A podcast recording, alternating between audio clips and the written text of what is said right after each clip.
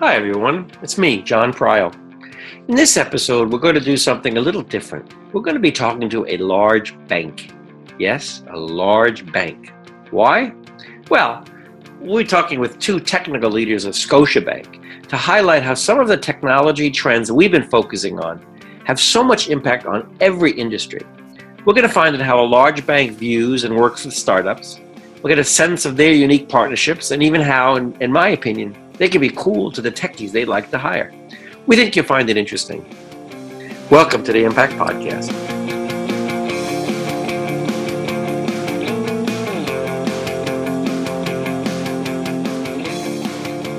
Today we'll be talking with Kyle McNamara, EVP and co-head of technology at Scotiabank, along with Dubie Cunningham. She's the VP of Innovation and is a key part of something they're calling the Digital Factory which is a new compilation of teams focused on designing and delivering digital solutions for Scotiabank's millions of customers. Kyle, why don't you start off by telling us a little bit about Scotiabank? So we're a international bank. We have presence in 55 different markets. We have about 23 million clients, and uh, we're the third largest bank in Canada. So we are seeing a variety of interesting and, and leading edge projects coming out of many banks, in, including some of the really large ones. So Kyle, would you please go deeper now into the digital factory for us? So, the Digital Factory, we've just introduced it as of October of last year, and we're actually moving into new real estate towards the end of uh, the end of this year. And it's going to be an organization that's about 400 people in Toronto. What we're going to do is we're going to be launching projects that are going to have a significant impact on our customer experience, focused in on the digital domain. So, then what were some of the key drivers that affected your decision process? The context for the digital factory is really a, a, bunch of things have transpired over the last number of years. First, customer expectations have changed dramatically. Technology has made more things possible, and we, we all know that. And data, and data and our ability to leverage data to meet our customer expectations needs. The availability of data has grown dramatically. And then on top of it, the competition's changed there's new entrants into the marketplace, and we're really upping our game with respect to the digital factory. So you touched a bit on data. That's obviously an important starting point, but where do you go from there? Yeah, the, the, important thing is for us to be able to leverage that information to meet our customer needs. So all of our customers have financial goals. You know, it might be saving for their child's education, it might be saving for retirement, it might be to make that first home purchase, the first auto purchase, whatever it might be. Everyone's got financial objectives.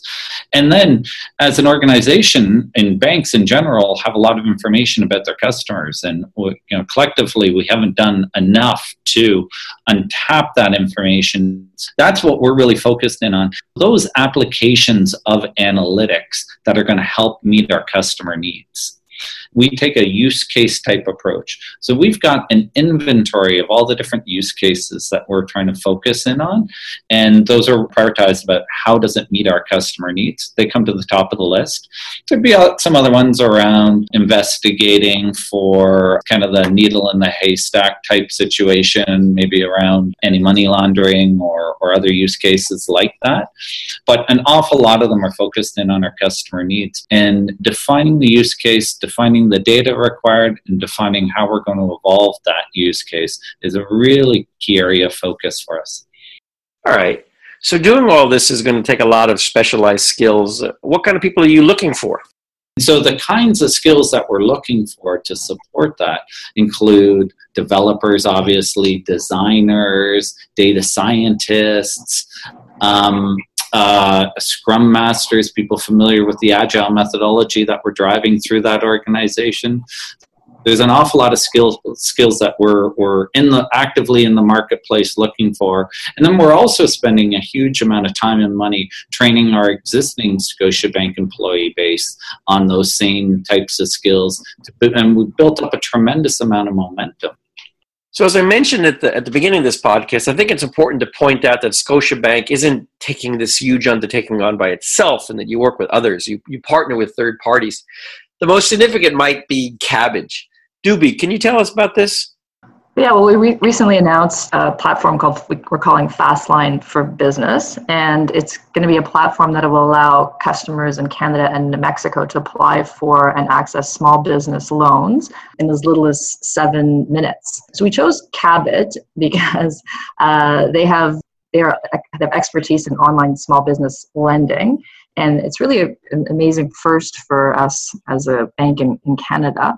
You may remember that last fall we invested in Kabbage after seeing them as an opportunity to change the way we uh, let our customers bank with us. And to support this, we rolled out two rapid labs in the digital factory, one here in Canada, another one in Mexico. I'd like to dig a bit more if I can. Uh, what then would be the selection process? What are you looking for when you're trying to find the fintech companies that you can partner with? There's three ingredients that make these firms really successful and, and one is an understanding of the market and the business that they're trying to uh, trying to achieve something. And, and the, the other is technology. So do they have a strong technology platform and, and understanding how to build resilient you know bank grade systems? And and the third is how to market themselves and how to how to sell their their vision. So when looking to partner with with these with this fintech so if, you're looking for those three in, ingredients that, that, that's usually a recipe for for success. And and we find that when we work with these startups and these firms that sometimes we have to you know help them along in one of these three categories to make the partnership work. Great. So partnering is one thing it's important and it's great that you're doing it uh, now, Kyle, as you look over the product offerings, kind of the portfolio product offerings that Scotiabank has, uh, what else can you add then to this decision process? Yeah, well, we go through a categorization. First, we look at what we're actually trying to achieve. And then we go through and we look at whether or not we should build, whether or not we should buy, and whether or not we should partner. And it's not an it's not an either or. In certain cases, it's a combination of. And we've done we've done all of them. We've built our own use cases when we've looked in the marketplace and there wasn't anything available. We've partnered, and we just kind of highlighted that we've partnered with Kabbage as an example. And then we've also bought technology, and we bought technology from some of the large vendors, and we've also bought technology from small vendors as well to leverage those capabilities capabilities. So we're completely open across all those uh, three dimensions. And we actually try not to be too prescriptive in advance on which one we're going to focus in on. Start with the business problem and then work backwards. As banking continues to evolve, uh, can you give me an example of something that you might focus on now? You know, big focus for us is simplifying the onboarding process as an example. So making it easier to interact with us and making it easier to sign up for, for one of our products. And so we'd look for partners that can help fulfill that. And that might be in terms of simplifying the authentication so we can identify who the customer is in a more simpler way. It might be with respect to the product offering, but it's really to simplify the customer experience, to make it easier to do business with us and then to surprise and delight the customer. I'd like to step back then and have a conversation about what's changed, what's new. Kyle, let's let's start with mobile and why mobile is so important now. I think what we've got to do is we've got to be where customers are, and customers are moving to the mobile and online channel. And we're seeing dramatic growth in mobile and online. We're seeing that's where our customers are. And it's no different than any other industry. Like every organization in the world right now is pivoting towards a mobile first strategy. You can see it from the big players, obviously, the Apples and the Googles and so on, but you can also see it from the banks. And we see it within our own internal numbers. We see the number of new clients and the interactions. And it goes from simple interactions to quickly checking your balance so you can actually make a purchase or maybe have looking to see if you have available credit right at right in the store to the more complicated actually signing up for a product or investigating the product and doing some research in advance of actually getting that product. So we're going where our customers are and, and they're focused more and more of their time in mobile. And you can see that right across the board. And whether it's the Kabbage, you need to really make sure you kind of own that back end and own that long term relationship. I learn a lot about this space by looking at my kids, my millennial kids. Uh, I'd never heard of Venmo before, but my daughter says that's how she's moving money in a in a peer to peer manner. Uh, I I often think about how they'll do long-term investments. Uh, that I don't know that they'll be having the same type of strategies that I do with some some large bank, uh, kind of behind the scenes for me. That I'm I'm expecting to see more machine learning and more robo advisors. So, how do you make sure the bank kind of stays in the middle of all this? Yeah, absolutely. Well, one of the ways is we constantly scan the marketplace. That partnership with Kabbage, I think, is an awesome example. I think like we've taken a process that was, you know, by our own admission, a little too complicated, and we've taken it and we've simplified it. So from the time you apply to the time you actually have funding in your account, seven minutes. That's amazing. And so simplifying the process like that, and, and what we were able to do is we were able to actually leverage a fintech that's out there, has great technology, and bring it in house. We've got the things that Dubie highlighted, like uh, the scale and the 23 million clients and the understanding of the small business market in Canada and Mexico and in other countries, are able to create that partnership. So that's a big part. We got to just make sure that we're scanning the marketplace to understand what's available and also recognizing what our customer needs are and combining those two things.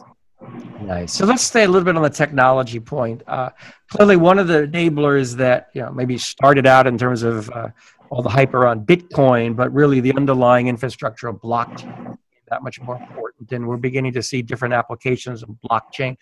How uh, Dubie, how do you see blockchain and some of the key uh, technologies around that affecting uh, your business?